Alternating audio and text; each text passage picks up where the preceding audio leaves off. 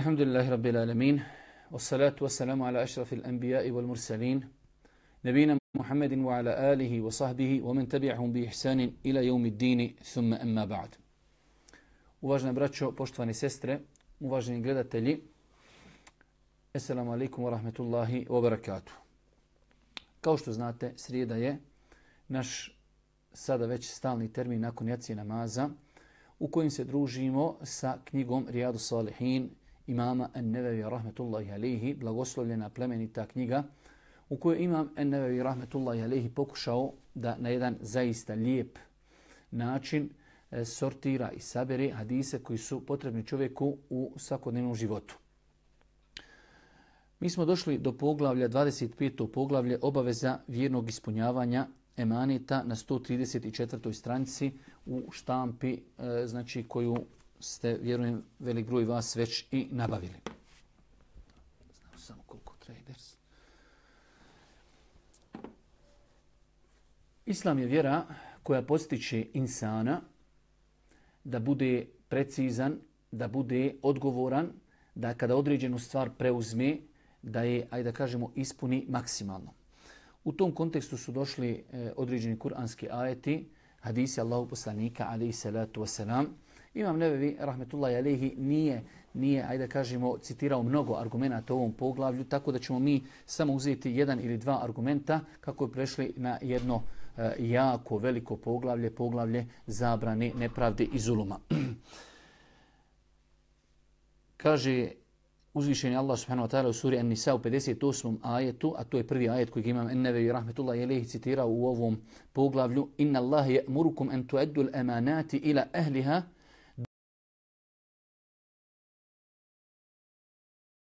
trebalo bi se maksimalno čuvati da pri sebi nema ovakvih svojstava kako ga to vremenom, ne daj Bože, ne bi odvelo u onu težu kategoriju licemjerstva, a koje je znači licemjerstvo e, gdje insan ne vjeruje u Allaha subhanahu wa ta'ala i njegovog poslanika. Pa znači imamo dvije vrste i dvije kategorije licemjerstva. Imamo licemjerstvo vjerovanja, gdje insan znači e, u osnovi je nevjernik, ne vjeruje Allaha i smijaje se sa muslimanima, ne vjeruje poslanika, ali se lažno predstavlja kao musliman. Imamo drugu vrste licemjerstva, a to je licemjerstvo u dijelima. Čovjek je musliman, vjeruju u Allah, vjeruju u poslanika, vjeruju u sudnji dan, ali pri sebi ima određenih svojstava e, koja su svojstvena licemjerima. Pa ovaj hadis tako treba i razumjeti. Allah ti prvo svojstvo e, koje krasi licemjere jeste da kada govori lažu. Drugo svojstvo kada obećaju ne ispuni. Pogledajte danas po cijelom svijetu političari, njihova obećanja, e, laži i tako dalje.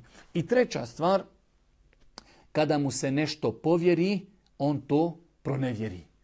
Zbog ovog dijela je Imam Enneveju Rahmetullahi Alihi ovaj hadis citirao u ovom poglavlju, u poglavlju e, obaveza E, čuvanja emaneta. E, treće svojstvo licemjera jeste da čovjek kada mu se nešto povjeri, da mu se na čuvanje, da mu se neka tajna, da mu se neka funkcija, da mu se određeni metak da čuva, da mu se knjiga, da mu se auto, da mu se, znači on to pronevjeri, ne čuva, ne pazi, Pa su ovo tri svojstva po kojima čovjek može prepoznati licemjere. Svakako e, treba insan da pazi ako bi pri određenom insanu vidio određeno svojstvo, to ne znači da je to licemjer koji će biti u vatri džehennema. Ali insan svakako treba da savjetuje, da reagira ako vidi određenog insana da laži kada govori ili e, ako mu se nešto povjeri, on to pronevjeri ili obeća pa ne ispuni, da mu kaže, brate, pazi, To su svojstva koja ne bi trebala da budu pri vjerniku. Božji poslanik koji ne govori po hiru svome, on nas je upozorio da ta svojstva su svojstva koja su pri licimjeru. Musliman ne bi trebao da bude na tom nivou. Zato šehu Semin Rahmetullahi Alihi kada komentariše i govori o ovom hadisom kaže e, čovjek bi trebao da se čuva ovih svojstava kako ga ona vremenom ne bi, ne daj Bože, odvukla u ono veliko nevjerstvo i u veliki e, nifak i u veliko licemjerstvo. U svakom slučaju, nakon toga, Imam Nevi citirao nam je e, nekoliko velikih hadisa koji su dugi hadisi, ali u osnovi, e, znači, e, indirektno se u njima spominje emanet, pa sam ja odlučio da te hadise, ako Bog da večera zaobiđeno, kako nam ne bi uzimali mnogo vremena. Nakon toga na 140. stranici imam nevevi u 26. poglavlju, naslovio je poglavlje zabrana nepravdi i obaveza njenog sprečavanja. Imam Nevi Rahmetullahi Alihi u ovom poglavlju želi da govori kako Islam gleda na nepravdu i šta je insanu obaveza kada je u pitanju e, činjenje nepravde. Vidjet ćete kroz e, dosta hadisa, imam Nevi u ovom poglavlju citirao mnogo hadisa, ako stignemo inšala da ih obradimo sve, e, Mnogi od tih hadisa su zasebna poglavlja u zulumu i nepravdi. Pa ćemo ako Bog da kratko i rezimirano pokušati da te hadise obradimo i da ih ako Bog da prokomentarišemo. Ali u svakom slučaju e, dovoljno nam je da čovjek zna da je i zulum u islamu nepravda strogo zabranjen. Allahov poslanik ali se letu wasalam u vjerodostojnom hadisu kaže da je Allah Žešanu kazao inni harramtu zulme ala nefsi ođa'altuhu bejnekum muharramen fela to valemu. Allah Žešanu kaže ja sam sebi zulum i nepravdu zabranio i učinio sam vama jednim prema drugima zabranjenim vam sam učinio zulum i nepravdu. Razno razni su e, vrste nepravdi i zuluma o čemu ćemo ako Bog da ako stignemo na kraju predavanja i govoriti. Kaže Allah poslanik u hadisu 203, e, u hadisu od Džabira koji bilježi ima muslim, da je Allah poslanik ali se letu se nam kazao čuvajte se nepravdi jer će nepravda biti tama na sudnjem danu čuvajte se nepravdi. Jer insan koji učini nepravdu, bez obzira svojoj supruzi, svojoj djeci, svome komši, svome rođaku, svome prijatelju, nekome kojemu je počinjen, ako je čovjek direktor filmi pa ima počinjene ljude, ili je čovjek ima funkciju, ministar ili predsjednik ili, ili, ili, pa ima ljude koji su ispod njega, pa ih zakini. Kaže Allah poslanik, čuvajte se nepravdi, doista je nepravda, šta? Tama na sudnjem danu. Insan kada vidi E, kakva ga kazna čeka i kada vidi belaje od te nepravde, znači to će za njega biti tama na sudnjem danu. Pa nastavlja Allah poslanik i kaže čuvajte se pohlepi jer je pohlepa uništila one koji su bili prije vas. Pohlepa da čovjek bude pohlepan samo njemu, samo daj, samo da to bude njegovo, bez obzira na koji način i kako pohlepa. Kaže Allah poslanik, čuvajte se pohlepi, ona je uništila narode prije vas.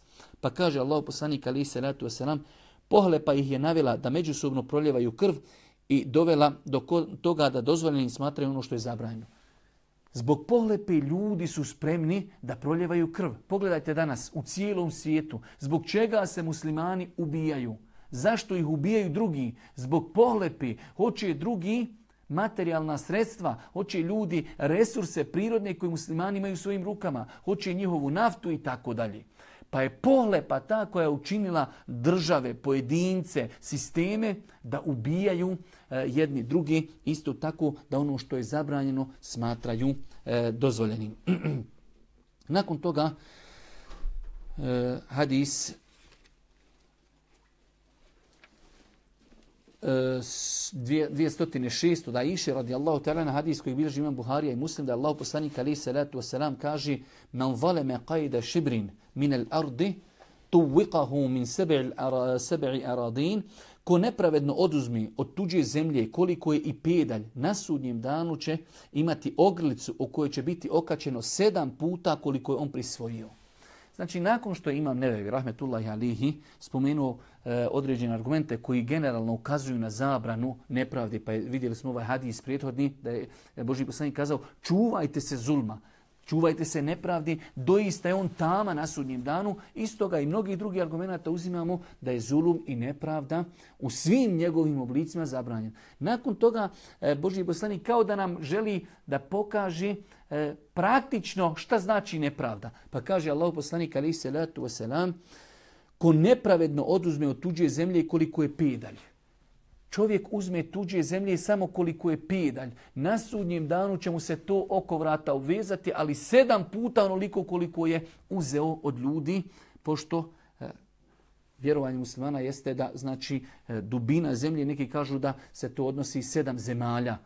E, u svakom slučaju ovaj hadis Hadis ima različite komentare, ali je nama bitno da je Boži poslanik zaprijetio insanu koji je e, uzeo nešto bez, bespravno da će to donijeti na sudnjem danu i da će za to strogo odgovarati. Nakon toga e, u 207. hadisu od Ebu Musa el Ešare radi Allah ta'ala hadis koji bilježi Buharije muslim stoji da Allah poslanik ali se sam kazao Allah odgađa kaznu nasilniku, ali kada mu kazna dođe neće ga pomilovati.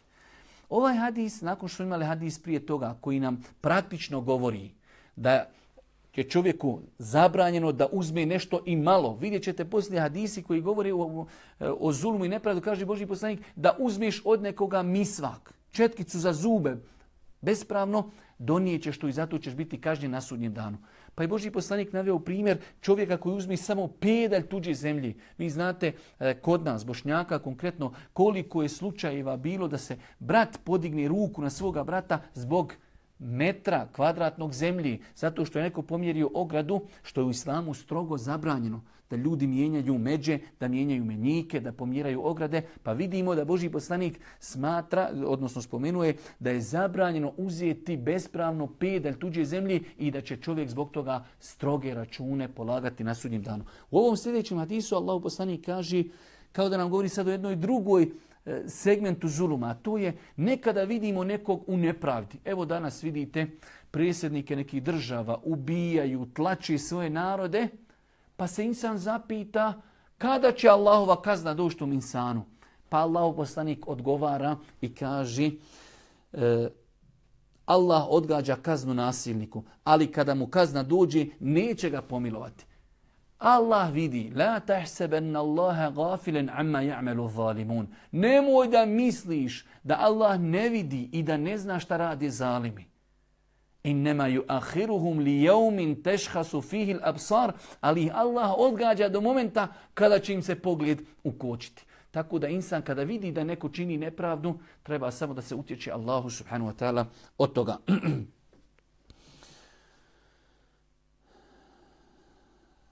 Nakon toga, Imam Nevi Rahmetullahi Alihi citirao je hadis 208. To je najpoznati hadis od Ibnu Abbasa radijallahu ta'ala i od Muaz ibn Džebela da je Allah poslanik ali se letu selam poslao Muaz ibn Džebela u Jemen. Ovdje nam dolazi ovaj hadis, obrađuje poglavlje zuluma s aspekta čovjek kojim je učinjena nepravda. Do sad smo govorili o osobi koja čini nepravdu. Kakav je, hajde da kažemo, propis u islamu osobe koju se čini nepravda? Pa kaže Allah poslanik ali se letu selam, e, Muaz ibn Džebelu kada ga je slao u Jemen, ovo je jedan veliki hadis i o njemu bi se zaista moglo govoriti mnogo toga. Boži poslanik ga je pripremao, slao ga je u Jemen, to je druga država, druga pokrajina, želio je da mu dadne instrukcije kako da se ponaša on kao i zaslanik Božijeg poslanika u Jemenu, jer su ljudi koji su živjeli u to vrijeme u Jemenu bili kršćani. Pa mu kaže Allah poslanik alaih salatu wasalam, ti ideš ljudima koji su kršćani, ehlul kitab, Treba da znaš znači njihovo vjerovanje i treba da znaš kako ćeš se s njima ponašati. Kaže, prvo što ćeš ih pozvati i šta ćeš im govoriti jeste da vjeruju u Allaha. Pa je to osnova daveta, osnova misionarstva da ljude treba pozivati da ispravno vjeruju. Da vjeruju u Allaha, da je on stvoritelj zemlje i nebesa, da je Allah Đelešanhu E, jedini koji zaslužuje da bude obožavan, da uzvišen Allah subhanahu wa ta'ala ima imena i svojstva savršena u kojima mu niko ne sliči i tako dalje. Pa ljude treba prvenstveno pozivati u ispravno vjerovanje. Pa kaže Allah poslanik, pa ako ti se odazovu, povjeruju u Allaha, da je on gospodar zemlje i nebesa, da je on stvorio zemlju i nebesa, da on zaslužuje da bude obožavan, da njemu robujemo, nakon toga kaže objasnim da treba da dnevno klanjaju pet namaza. Pa ako ti se oni povinuju, ako povjeruju i počnu prakticirati, onda im pojasni propise zekijata. I onda na, nakon toga kaže Allah poslanik alaih salatu wasalam وَتَقِي دَعْوَةَ الْمَظْلُومِ Ali Muaze, pazi, ti ideš tamo, ti si namjesnik, čuvaj se dove mazluma, čuvaj se dove onome kome je neko učinio nepravdu. Nemoj da ti budeš od onih koji će nekome učiniti nepravdu. Jer šta je, kaže Allah poslanik, doista između tog insana kojim je učinjena nepravda i uzvišenog Allaha između njega i Allaha nema zastora. Znači njegova dova direktno ide gospodaru. U rivajetu kod imama Ahmeda je došlo čak klauzula pa makar bio nevjernik. Znači čovjek mi se nanese nepravda. Makar bio nevjernik. Ako zadovi Allahu protiv osobe koja mu čini nepravdu, Allah će ga kazniti. Vi znate da uh, u Kur'anu na više mjesta stoji da Allah Đelšanu se nevjernicima kada se ukrcaju na lađu i krenu putovati, pa se lađa zaljulja, pomisli da će biti utopljeni i počnu Allaha iskreno dozivati, Allah im se odazove i sačuva ih. Pa znači u islamu kada se nepravda učini bilo kome i muslimanu i nemuslimanu, on kada se obrati gospodaru žalijeći se na onoga komu čini nepravdu, uzvišeni Allah prima njegovu dovu. Pa nam ovaj hadis pojašnjava znači jedan poseban dio nepravde, a to je u kakvoj situaciji je onaj ko mi se čini nepravda da ima pravo da dovi, da dovi Allahu Đelšanu da ga zaštiti, da ga sačuva i da kazni i da uništi još na dunjaluku insana koji mu čini nepravdu. Nakon toga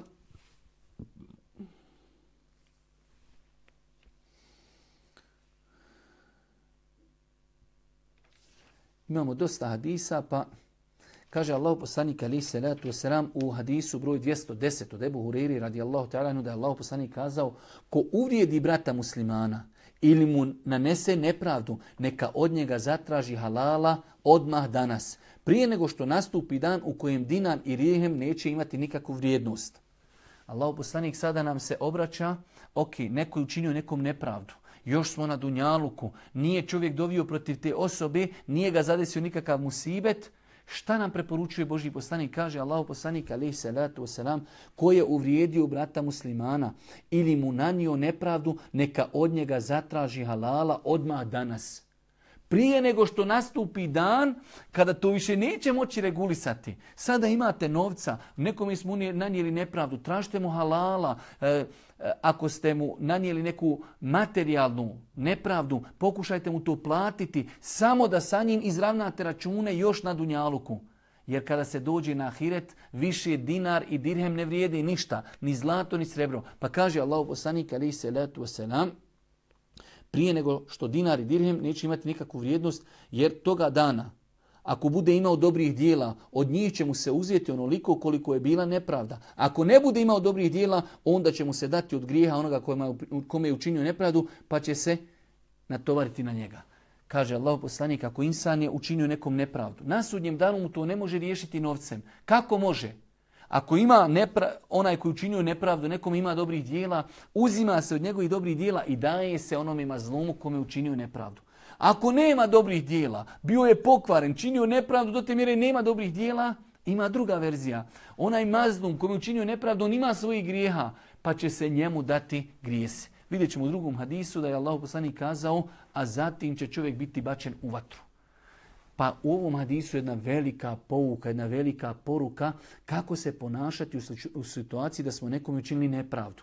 Nepravda može biti prema djetetu, prema porodici, supruzi, od strane supruge prema mužu, prema roditeljima, prema komšijama, prema prijateljima i tako dalje. Nepravda može biti prema čovjeku kojeg nikad nismo vidjeli. Koliko nam se puta danas desi preko Facebooka, odimo na nečiji e, profil, ne znamo čovjeka ništa i psujemo ga i vrijeđamo ga i potvaramo ga i iznosimo njemu nešto, mi smo učinili nepravdu. Pa će doći dan, doće sudnji dan, kada ćemo mi sa njim svoditi račune. Pa insan treba da se čuva znači nepravdi, ako se već i desilo, pokaji se Allahu Đelešanu, onda treba još na Dunjalku da to pokuša izmiriti, izgladiti, tražiti halal, ako je u pitanju e, materijalna šteta, da to pokuša sanirati. Nakon toga Allahu poslanik alejhi salatu vesselam kaže u hadisu kojeg bilježi Buharija i muslim od Abdullah ibn Amra ibn al-Asa da je Allahu poslanik kazao pravi musliman je onaj od čijih su ruku i jezika mirni drugi muslimani. Boži poslanik nam ovdje kao da pojašnjava da zulum nije svojstven muslimanu. Kaže Allah poslanik, el muslimu, pravi musliman, je onaj musliman od čijih ruku i jezika su sigurni muslimani. Pa insan, ako želi zaista da dostigne deređu i stepin pravog, iskrenog, E, muslimana, onda treba da bude daleko od nepravdi. Da njegove komšije, njegova djeca, njegova supruga, njegovi roditelji, njegovi prijatelji, njegovi poznanici budu sigurni od njegovih ruku, od nepravdi, od zuluma, od krađi i tako dalje i da budu sigurni od njegovog jezika. Znači nije svojstveno vjerniku da ljudi strahuju od njega. Da li će im nešto uzeti, nepravdu učiniti, da će ih potvoriti, da će slagati i tako dalje. Pa je ovo jedan e, hadis koji nas odgaja, kao što je na početku bilo, da je svojstveno licemjeru, da je svojstveno licemjeru da kada mu se nešto povjeri da on to pronevjeri. Ovdje nam Allah poslanik govori e, da je svojstvo mu'mina da su ostali ljudi iz njegovog okruženja sigurni od njegovih ruku i sigurni od njegovog jezika. Sada dolazimo do hadisa u kojima Boži poslanik također praktično pokazuje e, kako sitne nekada stvari mogu biti razlog da čovjek bude kažnjen i ne daj Bože da zaglavi u vatri. Kaže se u hadisu vjerodosnom vjerovjesnik sallallahu alejhi ve sellem imao je čovjeka koji je bio zadužen za njegov prtljak. Zvao se Kir Kira. Kada je on umro, Allah poslanik alejhi salatu vesselam je rekao on je u vatri. A sahabi su otišli da ga pogledaju i kod njega su našli ogrtač koji utaju iz ratnog plijena. Pogledajte, znači vidjet ćemo poslije da imamo više vrta, ne, vrsta nepravdi. Nekada je nepravda, znači može biti prema gospodaru, nekada može biti nepravda prema ljudima, nekada nepravda prema sebi. Pa je ovaj čovjek bio je zadužen e, za magacine, za robu Božih poslanika, za ratni plijen, pa je jednom utajio samo ogrtač. Ogrtač to nemoguće da bude nešto skupo. Vidjet ćemo u drugom hadisu, o misvaku se radi. Kaže Allah poslanik, on je u vatri, utajio je, bit će kažnjen vatrom, ne mora značiti svakako on je muslima, neće biti vječno u vatri, ali će biti kažnjen zbog toga što je načinio nepravdu prema muslimanima, prema državi, prema blagajni muslimanskoj, uzeo je ogrtač kojeg nije imao pravo. Ovo nas sve poziva, uči nas kada obnašamo određenu funkciju, da pazimo ako radimo određen posao, kako koristimo e, firmino auto, kako koristimo vrijeme kako i tako dalje. Tako da vidite ovdje samo se radi o jednom ogrtaču, Allah poslani kaže on će biti u vatri, bit će kažnjen zbog toga što je tu uradio. U sljedećem hadisu, poduži hadis 213. E, e Allah poslanik ali salatu wasalam E, kada je bio na oprosnom hađu, izrekao on je poznati svoje riječi kada je kazao inne dimaekum wa emualekum wa a'radakum haramun alikum. Doista, vaši imeci i vaši životi i vaše časti su svijete. Znači, čovjekov život je svijet. Čovjekov imetak je svijet, ali ima treća stvar koja je na istom nivou spomenuta u hadisu, ali kod nas je izgubila svoju svetost, a to je čovjekova čast. Pa treba da znamo, to je zadnji savjet koji je Boži poslanik dao svojim ashabima u jednom velikom okupljanju na oprosnom hađu. Boži poslanik je nakon oprosnog hađa živio relativno kratko. To je bilo jedno od najvećih historijskih okupljanja sa poslanikom Ali se ratu esram kada je držao hudbu oprosnu na hađu. Boži poslanik je e, spomenuo ovu jednu veliku formulu. Doista vaši životi i vaši imeci i vaše časti. Pa vidimo imetak brata muslimana je haram, zabranjen, osim ako nam nešto pokloni ili ako sa njim trgujemo. Ali uzeti bespravno to je haram. Isto tako njegova čast je haram i njegova krv, njegov život je haram. Pogledajte danas koliko je situacija, koliko je država, gdje obostrano čovjek kaže ja musliman, s druge strane ja musliman, ovaj klanja, ovaj klanja i jedni druge ubijaju. Pa je život svijet insan treba da pazi kada je u pitanju njegov brat musliman, da pazi na njegov život, da pazi na njegov imetak i da pazi na njegovu čast. u sljedećem hadisu od eh, Ebu Umami, radi Allahu ta'ala anhu se prenosi da Allah poslanik ali se letu wasalam kazao ko svojom zakljetvom uzurpira pravo nekog muslimana, Allah će ga sigurno kazniti vatrom i zabraniti mu džennet. Pazite, kaže Allah poslanik u islamu, e, kada ljudi dođu da, e, da im se sudi, ima situacija kada čovjek može da se zakune i na osnovu te svoje zakljete da uzme tuđe pravo. Znači čovjek može na osnovu svoje zakljete u određenim situacijama u, u, u kadiluku i sudstvu, da čovjek na osnovu svoje zakljete samo se zaklijete, pošto nema drugih dokaza, samo se zaklijete i shodno tome uzme, uzme od insana nešto bespravno. Pa kaže Allah poslanik ali se ratu se nam govoreći o toj vrsti, gdje će nam spomenuti još jednu veoma bitnu stvar, kaže ko svojom zakljetvom, putem zakljete kod kadije u sudstvu, uzme bespravno, lažno se zakljete, nešto bespravno uzme, kaže Allah će ga kazniti vatrom i zabraniti mu džennet. Pa kaže jedan od asaba, Allahu poslaniće, ako se radi o nečemu malom, Allahu poslanik je kazao, pa makar to bila grančica mi svaka. Znači da čovjek bespravno od nekoga uzme grančicu mi svaka, zaklijete se da je to njegovo, ovaj drugi nema dokaza i on to prisvoji, a nije njegovo, kaže Allah poslanik alaih salatu wasalam, Allah će ga kazniti vatrom i zabranit će mu ulazak u džennet. Pogledajte kako je islam savršen, kako je precizan, kako je jednostavan da čuva prava drugih ljudi makar se radilo o misvaku. Grančica misvaka koja ne vrijedi u današnjim parama možda ne radi, vrijedi pola eura, ne vrijedi ni toliko, ali je imetak muslimanski svet. Svijet je imetak i nemuslimana. Tako da insan treba da se pazi, da se ne poigrava. Sitna stvar, u firmi uzeo nešto bespravno, od svog brata uzeo nešto bespravno, od roditelja, od djeci i tako dalje. Insan treba da zna da je imetak znači strogo zabranjen i da se ne poigrava sa tim stvarima.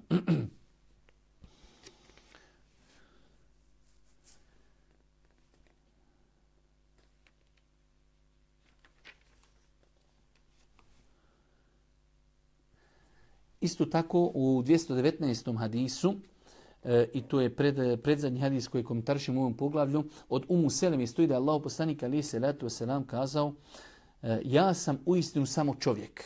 Allah poslanik između ostalih poslova koje obavljao jeste da je bio sudija, da je bio kadija. Ali e, u islamu je ispravno da kadija ne može suditi na osnovu svog znanja, sudi na osnovu dokaza. Pa Allah poslanik kaže ashabima, Kaže ljudima koji će dolaziti posle njega, ja sam samo insan. Sudim sodno onome što mi vi kažete. Može neko od vas biti retoričar, može falsificirati dokaze i ja na osnovu tih dokaza koje on falsificirao da dadnem njemu pravo. A u osnovi on je prevario, on je prevarant. Pa Allah poslanik i izuzima tu situaciju da se ljudi sutra ne bi poigravali sa tuđim pravima, da se lažno zakunu, da dođu sa lažnim dokazima i tako dalje. Kaže Allah poslanik, ja sam sudija, ja sudim shodno onome što mi vi donesete od dokaza, ali ne mora znači da ću ja presuditi tačno jer sudim na osnovu dokaza. Ako su dokazi tačni, ja ću tačno presuditi. Pa kaže Allah poslanik, ali se letu se vi se u svojim sporovima meni obraćate i možda neko od vas bude elokventniji u iznošenju argumenta od drugog, pa presudim u njegovu korist prema onome što sam čuo. Kome presudim na štetu njegovog brata, time sam mu dodijelio dio vatri. Boži poslanik kaže, ako ti odeš kod sudije i laž ne izneseš dokaze, sudija će presuditi shodno dokazima. Nije kriv sudija, kriv je isna insan koji mu je donio lažne dokaze, treba da zna da to što će uzeti e, bespravno, da je to Boži poslanik nazvao qita'atum minan nar, da je to dio vatre. Čovjek je slagao da je nečija zemlja, da je to njegova zemlja, donio pogrešne papire, sudija pogledao papire i presudio da je to njegova zemlja. Ta zemlja je komad vatri. Sve što čovjek uzme bespravno, e, donese za to dokaze lažni, pa mu se presudi e, da je to njegovo, to Allah poslanik ali se to se nam naziva komadom vatri. I zadnji hadis, hadis koji govori e, o tome kako nekada ljudi se pogrešno odnose i nepravdu čini prema imetku države, prema imetku nekim koji nije njegov, pa kaže Allah poslanik ali se letu selam, neki ljudi bespravno raspolažu Allahovim imetkom i njima zbog toga pripada vatra na sudnjem danu. Znači Allahov imetak, imamo država, ima svoju blagajnu, ima u njoj imetka i čovjek zadužen za taj imetak poigraje se sa tim imetkom. Pa kaže Allah poslanik alaihi salatu wasalam, njima zbog toga pripada vatra na sudnjem danu. Znači, generalno ovo poglavlje je jedno veliko poglavlje koje nas postiče, postiče nas da pazimo na tuđi imetak, da pazimo, da budemo od ljudi eh, koji paze na čast eh, tuđu, da na njegov život, paze na njegov imetak. Vidjeli smo eh, kakve posljedice proizilaze iz toga. Da čovjek treba da traži halala. Ako ne traži halala, da će biti u situaciji da će ljudi zbog toga što mi činio nepravdu uzmeti od njegovih dobrih dijela. Ako nema dobrih dijela, da će mu svoje grijehe. Isto tako dovama zluma je primljena kod Allah Allaha Đelešanu. Pa su to sve, e, sve veoma opasne stvari. Boži poslanik u više hadisa zabranio sitnice da čovjek uzme nešto što nije njegovo.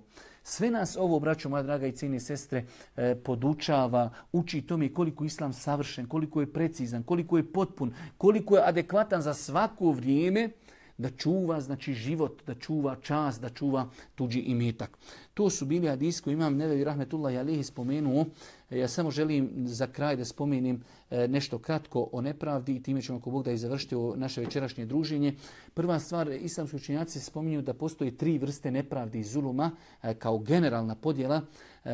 Prvo, nepravda prema Allahu da čovjek čini kufr, da čini grijehe, da čini nifak, licemjerstvo, širk. Sve su to, sve to nepravda prema Allahu. Jer Allah Žešanu nas stvorio s ciljem da mu robujemo, da, mu, da ga obožavamo. Pa ako mi to zapostavimo, to je zulum prema uzvišenom Allahu subhanahu wa ta'ala. Imamo drugu vrstu nepravde, a to je ona najčešća vrsta nepravde, e, nepravda između insana i ljudi koji ga okružuju. I treća vrsta nepravde koja je e, da insan sam sebi nanese zulum i nepravdu. Ja sam navodio dosta puta koliko je primjera kada čovjek sam sebi nanosi zulum i nepravdu. Uzmite slučaj da čovjek se poigrava sa svojim tijelom. Čovjek uništava svoje tijelo cigarama. Na cigarama piše obavezno duhan ubija. I čovjek konzumira duhan. On time nanosi s tebi štetu. Pa je to zulum i nepravda prema sebi samome. Na kraju neke negativnosti e, koje proizilaze iz, iz zuluma i nepravde, nekih desetak negativnosti time ćemo završiti večerašnje predavanje. Prva stvar, nepravda je razlog buđenja e, Allahove subhanu wa ta'ala e, srđbi. Insan putem nepravde, bez obzira bila malehna ili velika, prema puroci, prema djeci, prema komšijama, prema rodbini, e, prema ljudima koji su mu počinjeni i tako dalje, e, na taj način ide putem srđbe uzvišenog Allaha subhanahu wa ta'ala, a dovoljno je vjerniku toga da mu se kaže to je put koji vodi E, da se uzvišeni gospodar, stvoritelj zemlje i nebesa rastrdi na tebe. S druge strane, rekli smo e, da činjenje nepravde je razlogom da se dova onoga koje je učinio nepravda prima kod Allaha protiv onoga komu je učinio nepravdu. Pa insan treba da se pazi u životu da neko ne dovi protiv njega. Jer ne treba insanu veći musibet i veća nedaća da ljudi protiv njega dovi. Kada će, ih njego, kada će njega njihove dove stići, tu samo Allah Đelšanu zna, ali je definitivno u velikoj opasnosti. Shodno hadisa Božeg poslanika, ali se sam da između Allaha i onoga kome učinje nepravda nema zastora. Isto tako, e, nepravda je razlog uništenja dunjaluka, e, nestanka njameta, nestanka blagodati, opet je to jedan veliki razlog da insan se čuva nepravdi. Isto tako, nepravda je razlog da insan bude e, preziran, mržen od strane ljudi koji žive oko njega. Insan kada čini nepravdu, rećemo svojoj djeci, svojoj supruzi ili, ili žena mužu ili čovjek u firmi ili prijesednik ljudima koji su mu počinjeni, takvog insana ljudi mrzi. Treba li insanu gora stvar na Dunjalku da živi, a ljudi koji ga, koji ga okružuju, ljudi ga proklinju, ljudi dovije protiv njega, ljudi ga mrzi. Isto tako došlo je e, vjerodostojnim argumentima E, da, da su ljudi koji čini nepravdu prokliti. Ne treba insanu ništa veće nego da bude proklit. E, u islamu i dobra djela a i grijesi isto tako dobra djela kada se čini samo sebi su na nižem stepenu od dobrih djela koja se čine drugim ljudima. Znači dobra djelo Islama, ako činimo dobro djelo čija korist je prijelaznog karaktera, to je vrijednije nego da činimo dobro djelo samo čiju korist mi imamo. Primjer radi, čovjek klanja namaz, to je dobro. Ali kada ode pomoći bratu muslimanu, kada obiđe bolesnika, onda je nagrada veća kada nekog poduči znanju, kada nekog poduči Kur'anu i tako dalje. Isto tako i sa grijesima. Kada čovjek čini grijeh, čija šteta nije prilaznog karaktera, mnogo je manje nego kada čini grijeh, čija šteta je prilaznog karaktera. Jedan od tih grijeha jeste i zulum, kada čovjek čini nepravdu ljudima koji ga okružuju. Isto tako, činjenje nepravde je dokaz tvrdoće čovjekova srca. Pa insan eh, koji je nepravedan, ne boji se Allaha, to ukazuje da je njegovo srce tvrdo, da se ne boji Allaha, da ne vjeruje u sudnji dan i tako dalje. Što ne treba insanu e, veće zastrašivanje, već insan e, koji čini nepravdu. Dosta puta sam o tome govorio na predavanjima. Čovjek koji čini nepravdu svojoj supruzi. Kako se ne boji Allaha Đelešanu da, da njegova žena svakim danom dovi protiv njega? Da li taj čovjek vjeruje u Allaha? Da li on vjeruje da je Allah poslanik rekao između mazluma i uzvišenog Allaha nema zastora? Pa je to pokazatelj da je srce njegovo mrtvo, mrtvo, njema u njemu života stići i početi sa tim dijelom našeg druženja. U svakom slučaju, večera smo imali jednu veoma bitnu, interesantnu temu, e, govor o nepravdi, o zulmu. Molim Allah, Žešan da nas sačuva ovog svojstva. Molim ga Subhanahu da nam bude milostiv na sudnju.